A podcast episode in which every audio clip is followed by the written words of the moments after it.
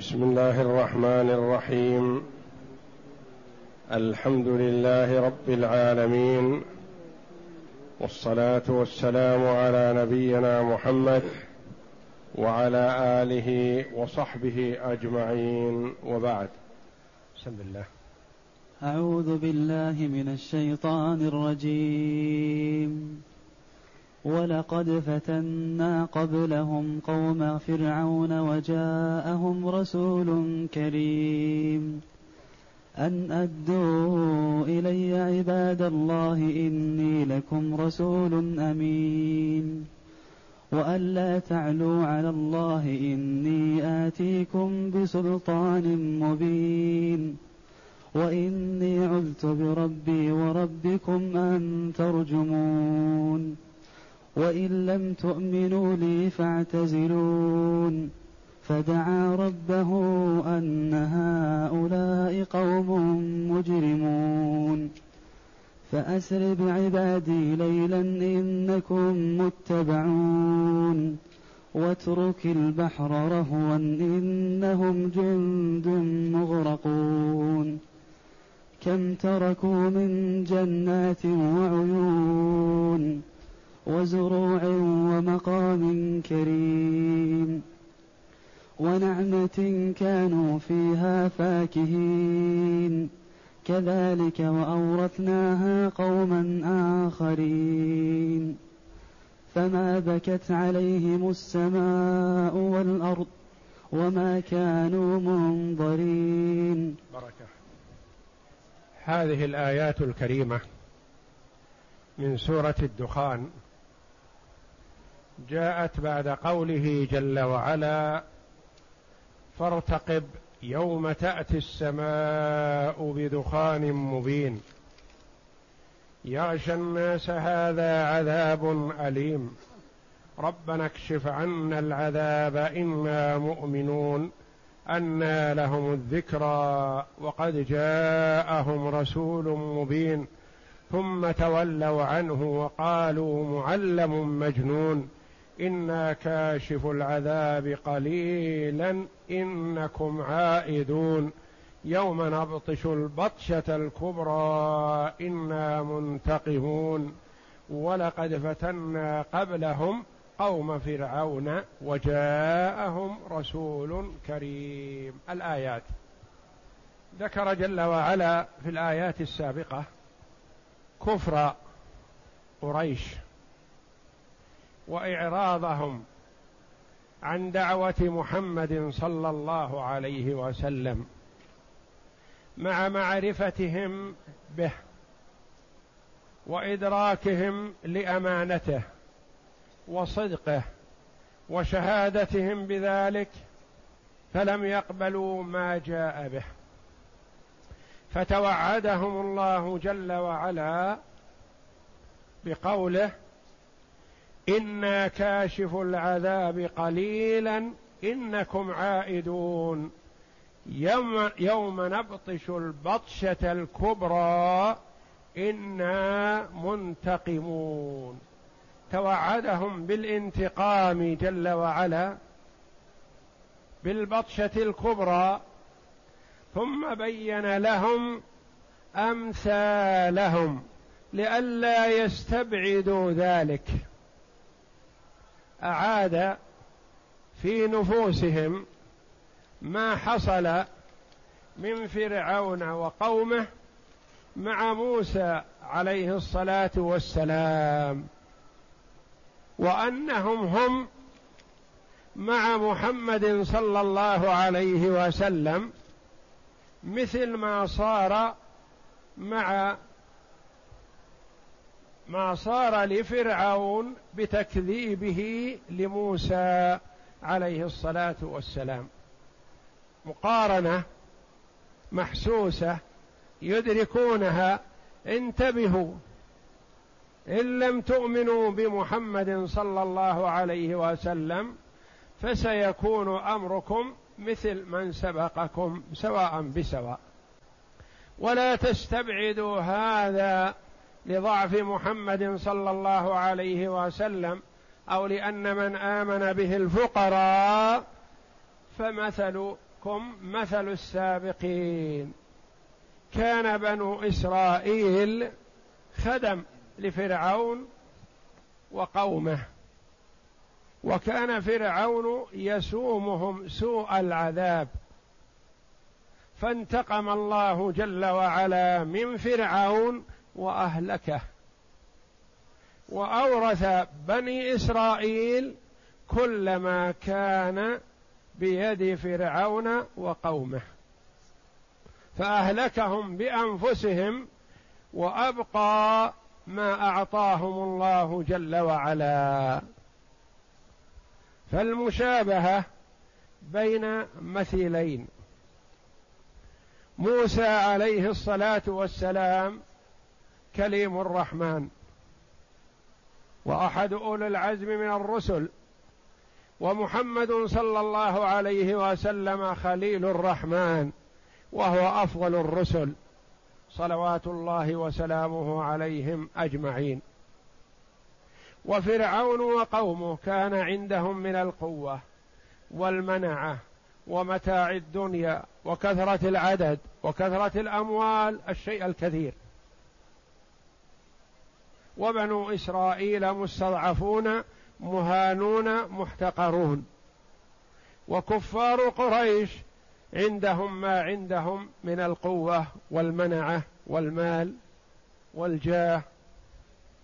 والمؤمنون بمحمد صلى الله عليه وسلم كانوا جلهم وأكثرهم من الضعفاء. فالشبه قوي بين الرسولين وأممهم من المؤمنين والمكذبين. وقد يتوقع كفار قريش أنه في حكم المستحيل أن يتولى محمد ومن معه من المستضعفين على ما بأيدي كفار قريش. كانوا يستبعدون ذلك. ويرون أنه شبيه بالمستحيل. فلذا لما ذكر الله جل وعلا حال من سبق أكدها بالقسم حتى لا يستبعدوا ذلك. فقال جل وعلا ولقد فتنا فتنا الفتنة الإبتلاء والامتحان والاختبار. وقد تكون الفتنة بأشياء يحبها الإنسان بالمال والولد والجاه. وقد تكون الفتنة بشيء لا يحبه الإنسان كالفقر والمرض والحاجة. وإنما يختبر بهذا الشيء اختبار. ولقد فتنا قبلهم من هم؟ قبل كفار قريش. قوم فرعون وهو معهم. اختبرنا قوم فرعون. وكفار قريش يدركون ويعرفون ما حصل لموسى عليه الصلاة والسلام ومن معه من النصر والتأييد وما حصل لفرعون من الخذلان والانتقام والعذاب يدركون ذلك. وعرفوا اليهود في المدينة الذين هم يزعمون أنهم أهل التوراة وهم أهل التوراة لكن حرفوها وبدلوها وغيروها. وكان كفار قريش يرجعون فيما يشكل عليهم إلى اليهود لأن اليهود أهل علم عندهم التوراة. وكفار قريش جاهلية جهلاء. فكانوا يعرفونهم فضرب الله جل وعلا المثل لكفار قريش بمن حولهم. وأكد ذلك بقوله ولقد فتنا. الواو حرف قسم وجر وقد واللام لام القسم الموطئة للقسم وقد حرف تحقيق.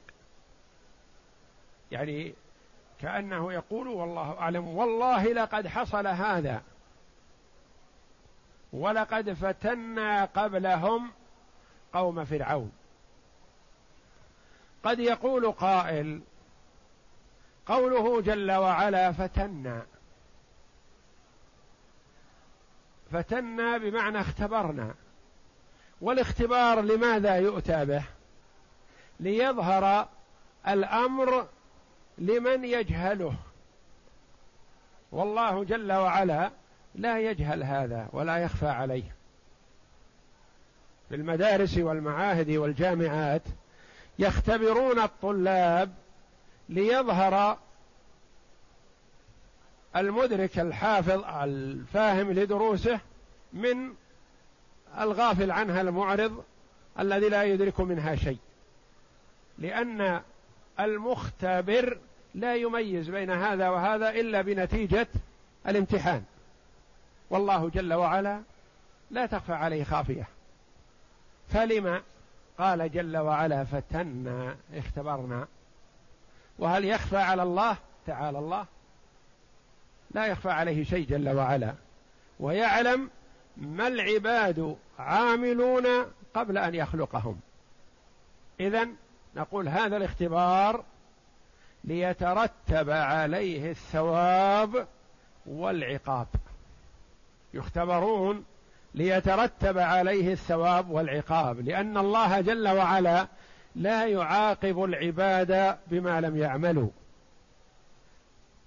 وإلا فهو يعلم جل وعلا ما يستحقونه لكنه يختبرهم ليظهر لهم من يستحق الثواب ومن يستحق العقاب. والعمل الذي يصدر منهم يكافئون عليه. والله جل وعلا عالم بما هم عاملون قبل أن يخلقهم. ولقد فتنا قبلهم قوم فرعون وجاءهم رسول كريم. جاءهم رسول كريم كريم على الله جل وعلا. كريم ذو خلق عظيم. كريم كريم من أسرة عريقة. لأن الله جل وعلا لا يبعث الرسل إلا من سرات القوم من خيار القوم. مما يعزز الرسالة أن يكون المرسل من الخيار. فما يرسل جل وعلا من لم يعرف بالفضل.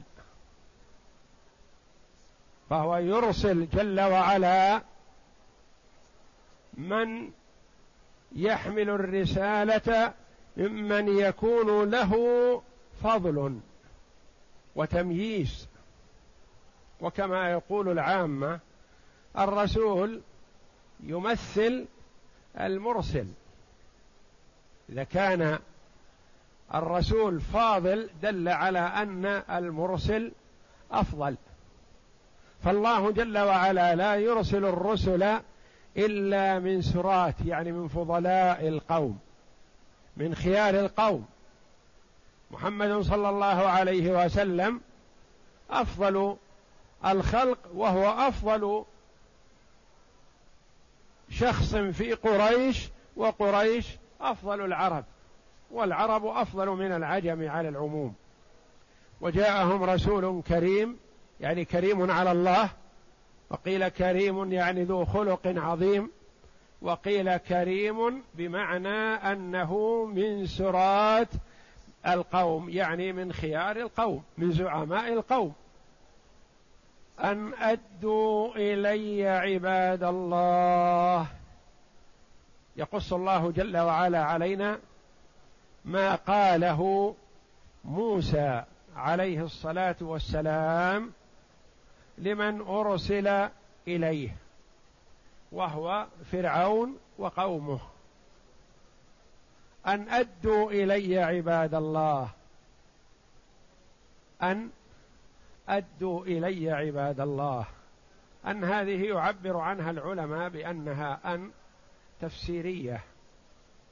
يعني تفسر ما أبهم سابقا والكلام هنا كانه متضمن لمعنى القول وإن لم ينطق بالقول لفظا أن أدوا إلي عباد الله.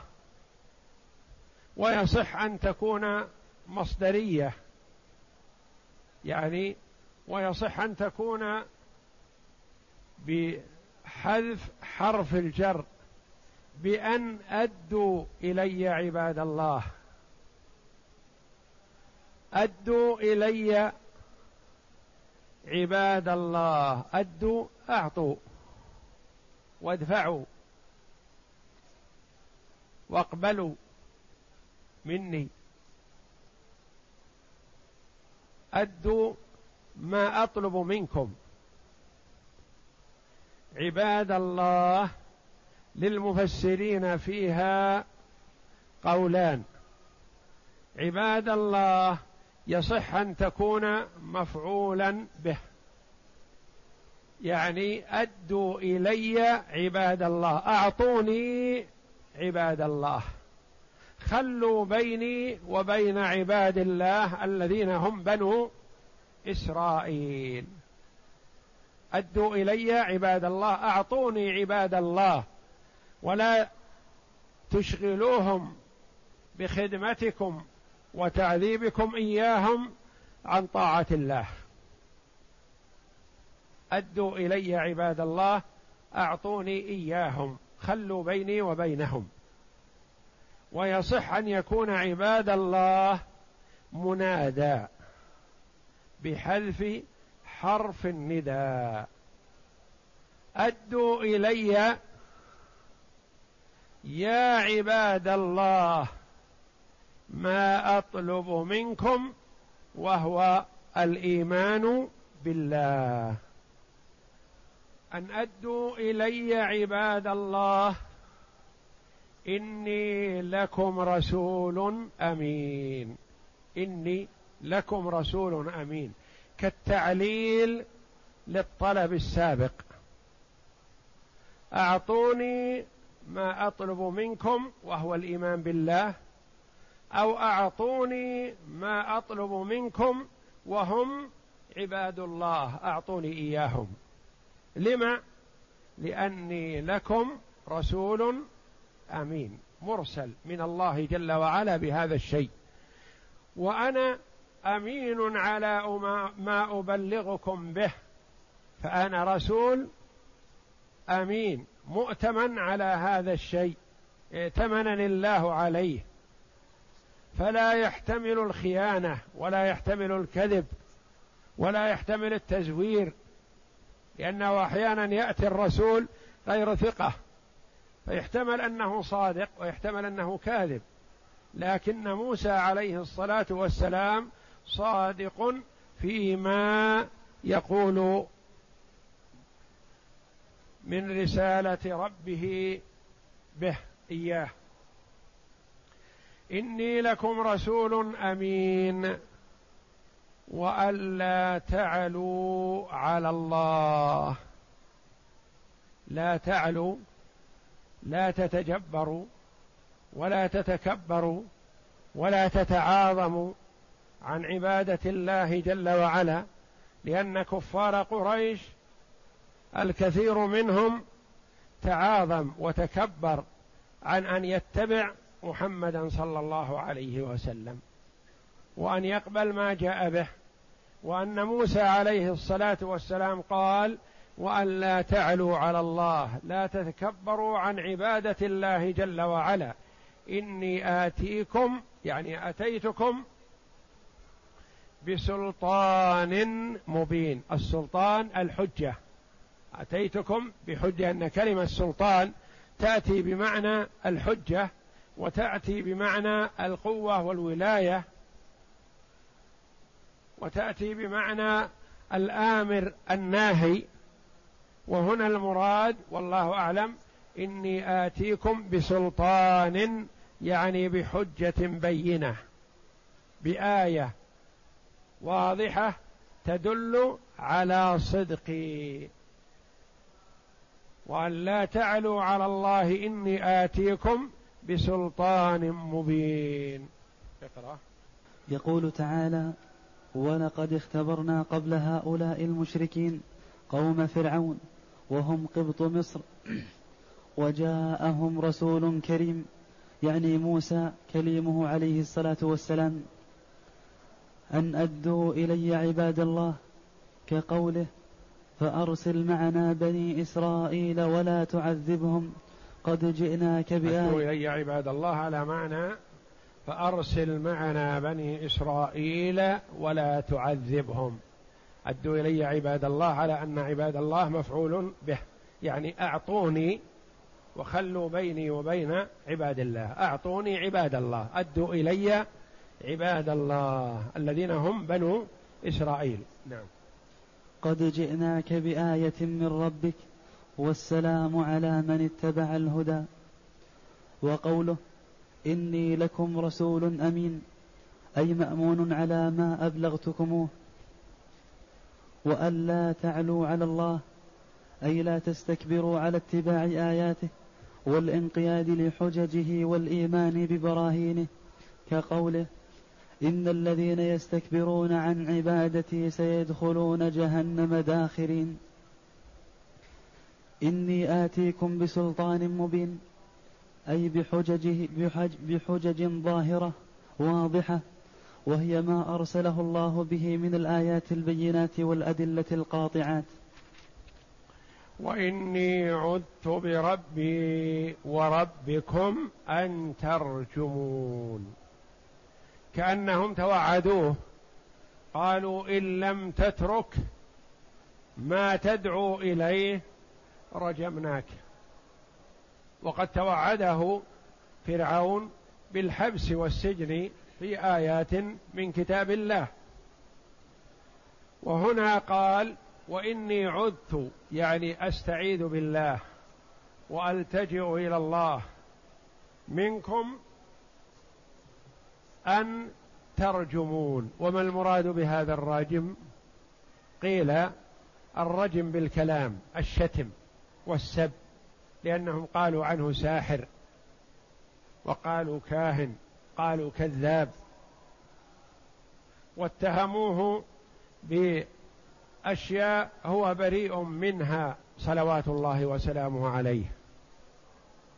والقذف بالكلام السيء رجم. وقيل المراد أن ترجمون يعني ترجمون بالحجارة أو تقتلون وأشر قتلة هي القتل بالحجارة. الرمي بالحجارة حتى الموت. إني أعوذ بربي من أن يحصل لي هذا الشيء منكم. وإن لم تؤمنوا لي فاعتزلون. إن لم تصدقوني وتقبلوا مني ما جئت به وتتبعوني فيما أدعوكم إليه فعلى الأقل اتركوني والناس. اعتزلون. لا تنفعوني ولا تضروني. لا تقاتلوني ولا تناصروني. لا لي ولا علي. وإن لم تؤمنوا بي وإن لم تؤمنوا لي فاعتزلون. واللام هنا بمعنى الباء. كما قال الله جل وعلا فآمن له لوط. فآمن له بمعنى آمن به. وإن لم تؤمنوا لي فاعتزلون يعني اتركوني لا تؤذوني. فكأنه يقول بين أيديكم ثلاثة أمور. اتركوا أسوأها فإما أن تؤمنوا بي وتتابعوني وتقبلوا مني ما جئتكم به وهذا خير لكم. وإن لم يحصل هذا فعلى الأقل اتركوني. وهم يريدون أن يفعلوا به الثالث. لا يؤمنوا به ولا يتركوه وإنما يقاتلوه أو يتوعدوه بالقتل. فلما توعدوه بالقتل ورأى أنهم لن يؤمنوا دعا الله جل وعلا عليهم. اقرأ. وإن وإني عذت بربي وربكم أن ترجمون. قال ابن عباس هو الرجم باللسان وهو الشم. روي عن ابن عباس رضي الله عنه الشتم وإني عدت بربي وربكم أن ترجمون. قال الرجم هنا الشتم يعني السب بالكلام السيء. ورؤي عنه القتل. نعم. وقال قتادة هو الرجم بالحجارة. أي أعوذ بالله الذي خلقني وخلقكم من أن تصلوا إلي بسوء بسوء من قول أو فعل. وإن لم تؤمنوا لي فاعتزلون. أي فلا تعرضوا فلا تتعرضوا إلي. ودعوا الأمر بيني وبينكم مسالمة. إلا أن يقضي الله إلى أن يقضي الله بيننا. فلما طال مقامه بين أظهرهم وأقام حجج الله عليهم كل ذلك وما زادهم ذلك إلا كفرا وعنادا فدعا ربه أن هؤلاء قوم مجرمون أو إن هؤلاء بكسر الهمزة وفتحها قراءتان سبعيتان.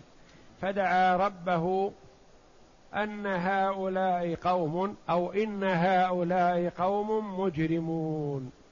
دعا ربه عليهم بسبب إجرامهم وكفرهم. فاستجاب الله جل وعلا دعاءه فقال له فأسر بعبادي ليلا. فأسري فاسري بعبادي ليلا. قراءتان. بهمزة القطع من الرباعي وبهمزة الوصل من الثلاثي. أسرى رباعي فأسري بعبادي ليلا. سبحان الذي أسرى بعبده ليلا من المسجد الحرام إلى المسجد الأقصى. أسرى. فسر الهمزة همزة وصل وهي يؤتى بها للتوصل للنطق بالساكن لأن السين ساكنة على الثلاثي. فسري مع الوصل لا ينطق بها. فسري وهو حينئذ مع همزة الوصل يكون من الثلاثي من سرى. سرى ثلاثي وأسرى رباعي. وهي قراءتان سبعيتان بالثلاثي والرباعي. فأسري همزة قطع فأسري همزة وصل والسري هو المشي ليلا والليل إذا يسر. عند الصباح يحمد القوم السرى. فالسري هو المشي ليلا. فاسر بعبادي ليلا. أمره الله جل وعلا أن ينطلق ببني إسرائيل في أثناء الليل يخرج بهم من مصر لحكمة يريدها الله جل وعلا. فأسر بعبادي ليلا. ثم بين له حتى لا ينتابه الخوف. فقال إنكم متبعون سيتبعونكم. ولهذا من ليس عنده علم موسى عليه الصلاة والسلام من قومه لاموه. قالوا ماذا فعلت بنا يا موسى؟ في البلد ونواحيها نستطيع أن نتهرب من فرعون وقومه وفرعون خلفنا. ففي نظر عامة الناس أنهم وقعوا وهلكوا ولا محيص لهم لأن البحر لا يستطيعون أن يخوضوه. وفرعون أحاط بهم من الخلف فكأنهم تجمعوا له ليفتك بهم ويقضي عليهم. فقال موسى عليه الصلاة والسلام كما في الآيات الأخر كلا إن معي ربي سيهدين مأمور من الله جل وعلا. والله جل وعلا بين له قال فأسر بعبادي ليلا إنكم متبعون سيتبعونكم. فلا تخف ولا تجزع ولا تقل هلكنا لا. هم سيتبعونكم والله جل وعلا مطلع على الجميع. نعم. فدعا ربه عليهم دعوة نفدت فيهم كما قال تعالى وقال موسى ربنا إنك آتيت فرعون وملأه زينة وأموالا في الحياة الدنيا ربنا ليضلوا عن سبيلك. ربنا اطمس على أموالهم واشدد على قلوبهم فلا يؤمنوا حتى يروا العذاب الأليم. قال قد أجيبت دعوتكما فاستقيما. وهكذا قال ها هنا فدعا ربه أن هؤلاء قوم مجرمون. فعند ذلك أمره الله تعالى أن يخرج ببني إسرائيل من بين أظهرهم من غير أمر فرعون ومشاورته. ولهذا قال فأسر بعبادي ليلا إنكم متبعون. كما قال ولقد أوحينا إلى موسى أن اسر بعبادي فاضرب لهم طريقا في البحر يبسا لا تخاف دركا ولا تخشى. واترك البحر رهوا. اترك البحر. إذا سلكت البحر وكان كالطود العظيم بأمر الله جل وعلا وبضرب موسى بالعصا ودخلت أنت ومن معك وعبرتم فلا تتعرض للبحر اتركه على حاله. رهوا قال ساكنا. رهوا ساكنا على حالته. يقال أن موسى عليه الصلاة والسلام لما عبر البحر وهو يرى أن فرعون خلفه وانتهى من عبور البحر التفت ليضرب البحر بعصاه ليعود كما كان حتى لا يدخل فيه فرعون ومن معه. فقال الله جل وعلا له واترك البحر رهوا اتركه على حالته. وكل هذه الأفعال في فكر الخلق والناس. تزيد في الخوف.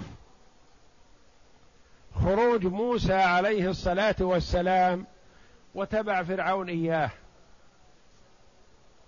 ثم وقوف موسى عليه الصلاة والسلام على البحر وفرعون خلفه. ثم دخول موسى عليه الصلاة والسلام في البحر وعبوره ودخول فرعون.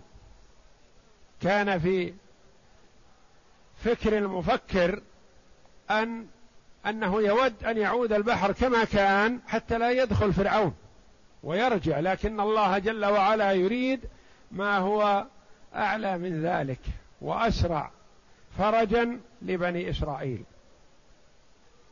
ولو اجتمع رأي الناس للتشاور في هذا لأشار الكل بأن يغلق موسى البحر حتى لا يتبعهم فرعون.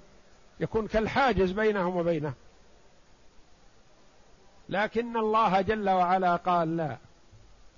واترك البحر رهوا. كما قال الله جل وعلا في حق موسى فإذا خفت عليه فألقيه في اليم. ألقيه. خوف شديد على الولد. أمر الله أمه بأن ترميه في البحر. هذا هلاك محقق في رأي العين. الخوف من فرعون وقومه على موسى وهو وليد. الآن نزل من بطن أمه تستطيع أن تخفيه يمينا أو شمالا وربما سلم لكن قذفها إياه في البحر هذا هو الهلاك بعينه لولا إرادة الله جل وعلا وحكمته. وكذلك هنا قال الله جل وعلا واترك البحر رهوا اتركه مفتوح سالك يدخله فرعون وقومه. واترك البحر رهوا إنهم مغرقون. رهوا ساكنا. ويقال رهوا مستقرا. كما يقال عيش راهن يعني مستقر كافي مقنع مرضي. من أجل أن يدخله فرعون بعدك فيكون هلاكهم حينئذ. إنهم جند مغرقون. إن فرعون ومن معه مغرقون في البحر. هذه بشارة لموسى عليه الصلاة والسلام بغرق فرعون ومن معه. إنهم جند مغرقون مغرقون في البحر هالكون فيه. كم تركوا من جنات وعيون؟ إنهم جند مغرقون فغرقوا. كما قص الله جل وعلا علينا ذلك في آيات من كتابه. لما استكمل موسى ومن معه الخروج من البحر ودخل فرعون ومن معه كان أولهم لم يخرج إلى اليابس. وآخرهم قد دخل في البحر. يعني اجتمعوا كلهم في البحر من أولهم إلى آخرهم. فأمر الله جل وعلا البحر بأن ينطبق عليهم. فانطبق عليهم. فلما عاين العذاب قال آمنت أنه لا إله إلا الذي آمنت به بنو إسرائيل وأنا من المسلمين. قيل له الآن وقد عصيت قبل وكنت من المفسدين فاليوم ننجيك ببدنك. نجا بدنه وهو روحه للعذاب ونجا ليعتبر به الناس لأنه كان يقول أنا رب. فكأنه يقال للناس انظروا إلى هذا الذي تقولون ويقول عن نفسه إنه رب.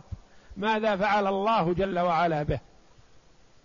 عبرة للمعتبرين لأنه كان يتصور أن فرعون لا يموت.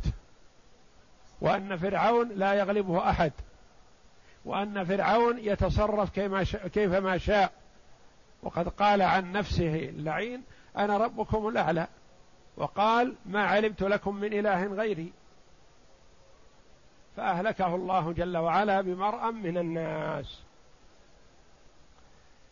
إنهم جند مغرقون. كم تركوا من جنات وعيون؟ كم هذه يسميها العلماء كم الخبرية؟ بمعنى كثير. بمعنى كثير. ومحلها هنا النصب. مفعول به.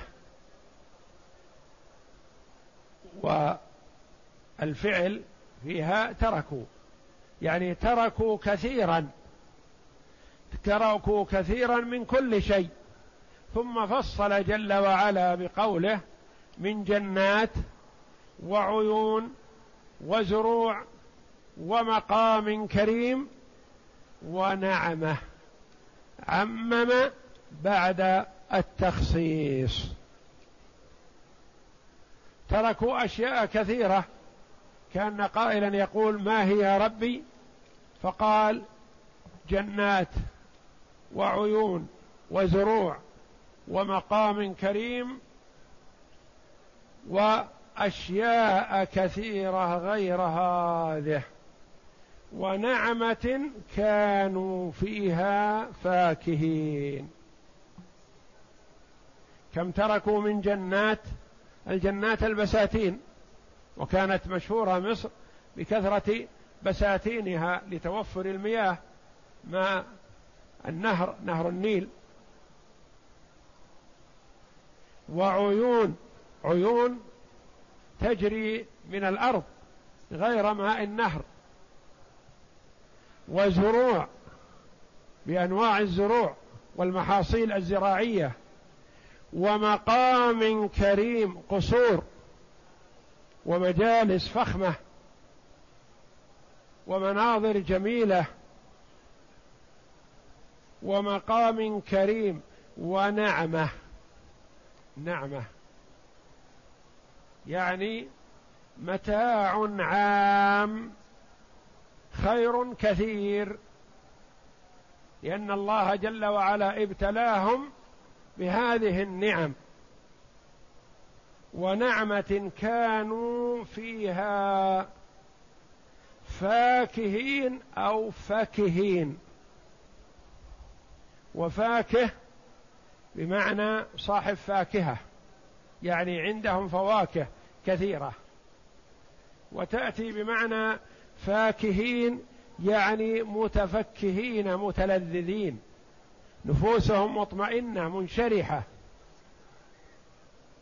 مستأنسين منبسطين. يمزحون ويلعبون. أو فكهين بمعنى آشرين باطرين متكبرين. وهذه من فصاحة القرآن العظيم أن اللفظ يأتي واحد ويصدق على معان كثيرة. ونعمة كانوا فيها فاكهين يعني متفكهين عندهم من أنواع الفواكه وهذا صحيح. ونعمة كانوا فيها فاكهين يعني متفكهين متلذذين مستأنسين مستريحين منشرحة صدورهم يتخيرون ما شاءوا من الكلام. أو فاكهين بمعنى أشرين باطرين متكبرين بهذه النعمة. وكل هذه تركوها. أخذت من أيديهم أهلكوا وبقيت صافية. فالله جل وعلا قادر على أن ينزل عليهم العذاب وهم في مصر. وربما أهلك وأتلف كثيرا من الخيرات التي هم فيها. فاختار الله جل وعلا أن يخرجهم من مصر ليكون الهلاك لهم بعيدا وتبقى ثروات مصر وما فيها من الخيرات ليعطيها جل وعلا لبني إسرائيل. انظروا هذه الخيرات التي كنتم لا يحصل لكم ولا نظرها ولا رؤياها محجوبون عنها مكلفون بالأعمال الشاقة في الشمس والحر والتعب. الرجال يعملون الأعمال الشاقة والأولاد يقتلون والنساء يستخدمن. كذلك الأمر. كذلك قال خبر مبتدا مقدر يعني الأمر كذلك هذا الذي حصل. وأورثناها قوما آخرين أعطيناها. وقال جل وعلا أورثناها والميراث يختلف عن العطاء. شخص يعطي عطاء يكون فيه شيء من المنة أو من المعروف أو من الفضل. بخلاف الميراث فالميراث يأخذه الإنسان لا منة فيه لأحد ولا معروف لأحد. عطاء من الله جل وعلا وصاحبه مات فانتقل إلى وارثه أخذه. لا يتمنن عليه به. ولا يقول له صاحب أعطيتك وأعطيتك. لا. هذا عطاء لا منة فيه. وأورثناها قوما آخرين. قال جمهور المفسرين هم بنو إسرائيل. خرجوا من مصر ثم رجعوا إليها. فأعطاهم الله جل وعلا ما كان في مصر من الخيرات. قول آخر لبعض المفسرين قال لا. بنو إسرائيل ما رجعوا إلى مصر ذهبوا إلى بيت المقدس إلى الشام. وأورث الله جل وعلا ما في مصر لقوم آخرين غير هؤلاء. والقول الأول هو المشهور وهو قول جمهور المفسرين بأنهم رجعوا إلى مصر وأعطاهم الله جل وعلا مملكة فرعون. وأورثناها قوما آخرين. فما بكت عليهم السماء والأرض وما كانوا منظرين. ما بكت عليهم السماء. ما بكت عليهم السماء لما؟ لأنها لم تفقد لهم عملا صالح. ما بكت عليهم السماء لأنه ما كانت تصعد لهم أعمال صالحة. صلوات ولا زكوات ولا ذكر ولا عمل صالح. ما كان يصعد لهم شيء فما تبكي عليهم. والأرض ما بكت عليهم لأنها ما فقدتهم في مصلاهم. ما فقدتهم لأنه ورد أن الأرض تبكي للعبد الصالح إذا مات إذا فقدته في الصلاة. كان يطيع الله جل وعلا فيها فتحبه الأرض. فإذا مات فقدت الأعمال الصالحة الصلوات التي كان يصلي عليها فتبكي عليه فهؤلاء لم تفقدهم السماء ولم تبكي عليهم لأنه لا عمل خير يصعد لهم ولم تفقدهم الأرض بل استراحت من شرهم لأنهم لا يعملون عليها أعمالا صالحة. والأرض كما ورد في الحديث أنها تشهد على من عمل عليها السوء وتشهد لمن عمل عليها الخير. يومئذ تحدث أخبارها تخبر بما عمل عليها من شر أو خير. وقيل المعنى فما بكت عليهم السماء والأرض يعني أنهم لا خير فيهم وما فقدهم أحد ولا قيمة لهم. كما يقال مثلا عن الرجل الصالح الفاضل إذا مات يقال بكت عليه الديار. وفقدته المدن وفقدته المحاريب وفقدته كذا. تعظيما له وهنا يقال ما بكت عليهم السماء والأرض يعني ما تأثرت لفقدهم وإنما فرحت بزوالهم. كما ورد في الأثر أن الأرض إذا قبر فيها الرجل المؤمن قالت لقد كنت من أحب الناس إلي وأنت على ظهري والآن وقد كنت في بطني فسترى ما أصنع لك فتنفرج له ويفسح له في قبره. وإذا كان وضع فيها الرجل الفاجر والعياذ بالله قالت لقد كنت أبغض الناس وأنت على ظهري فكيف وقد صرت في بطني فسترى ما أصنع لك فتلتئم عليه حتى تختلف أضلاعه. فما بكت عليهم السماء والأرض وورد في الأثر أن الأرض والسماء تبكيان على الرجل الصالح إذا مات أربعين سنة أربعين يوما أربعين يوما. وورد أن هذا من باب الإهانة والاحتقار لهؤلاء أن هؤلاء لم تفقدهم السماء ولم تفقدهم الأرض فلا قيمة لهم ولم يبكي عليهم أحد وإنما استراح الناس من شرهم. واترك البحر رهوا إنهم جند مغرقون. وذلك أن موسى عليه السلام لما جاوز هو وبنو إسرائيل البحر أراد موسى أن يضرب بعصاه حتى يعود كما كان ليصير حائلا بينهم وبين فرعون فلا يصل إليهم. فأمره الله أن يتركه على حاله ساكنا وبشره بأنهم جند مغرقون. قال ابن عباس واترك البحر رهوا كهيئته وامضة. وقال مجاهد رهوا طريقا يبسا كهيئته. يعني اتركه لا تتسفى في إغلاقه بل اتركه طريقا على يبوسته ليسلكه فرعون وقومه. نعم. يقول لا تأمره فيرجع اتركه, اتركه حتى يرجع آخرهم. وكذا قال عكرمة والربيع بن أنس. ثم قال تعالى كم تركوا من جنات وهي البساتين وعيون وزروع والمراد بها الأنهار والآبار ومقام كريم. وهي مقام الم... فيها قراءتان بفتح الميم قراءة الجمهور وبضمها مقام. نعم. ومقام ومقام كريم.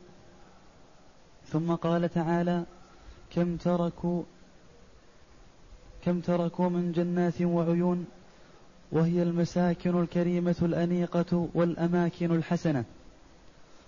ونعمة كانوا فيها. ونعمة بفتح النون. التنعم. والنعمة بكسر النون المنة يعني العطية. يعني النعمة التنعم العام في كل شيء. هذه قراءة الجمهور ونعمة. وقرئ ونعمة يعني عطية. نعم. ونعمة كانوا فيها فاكهين أي عيشة كانوا يتفكهون فيها فيأكلون ما شاءوا ويلبسون ما أحبوا مع الأموال والجاهات والحكم في البلاد فسلبوا ذلك جميعه في صبيحة واحدة وفارقوا الدنيا وصاروا إلى جهنم وبئس المصير. واستولوا على البلاد المصرية وتلك الحواصل الفرعونية والممالك القبطية بنو إسرائيل كما قال تعالى كذلك وأورثناها بني إسرائيل. وقال في موضع آخر وأورثنا القوم الذين كانوا يستضعفون مشارق الأرض ومغاربها التي باركنا فيها. وتمت كلمة ربك الحسنى على بني إسرائيل بما صبروا ودمرنا ما كان يصنع فرعون وقومه وما كانوا يعرشون. وقالها هنا كذلك وأورثناها قوما آخرين وهم بنو إسرائيل كما تقدم. فما بكت عليهم السماء والأرض أي إن الله جل وعلا قال وأورثنا القوم الذين كانوا يستضعفون مشارق الأرض ومغاربها التي باركنا فيها. أورث الله جل وعلا هذه النعم القوم المستضعفين وهم بنو إسرائيل. نعم.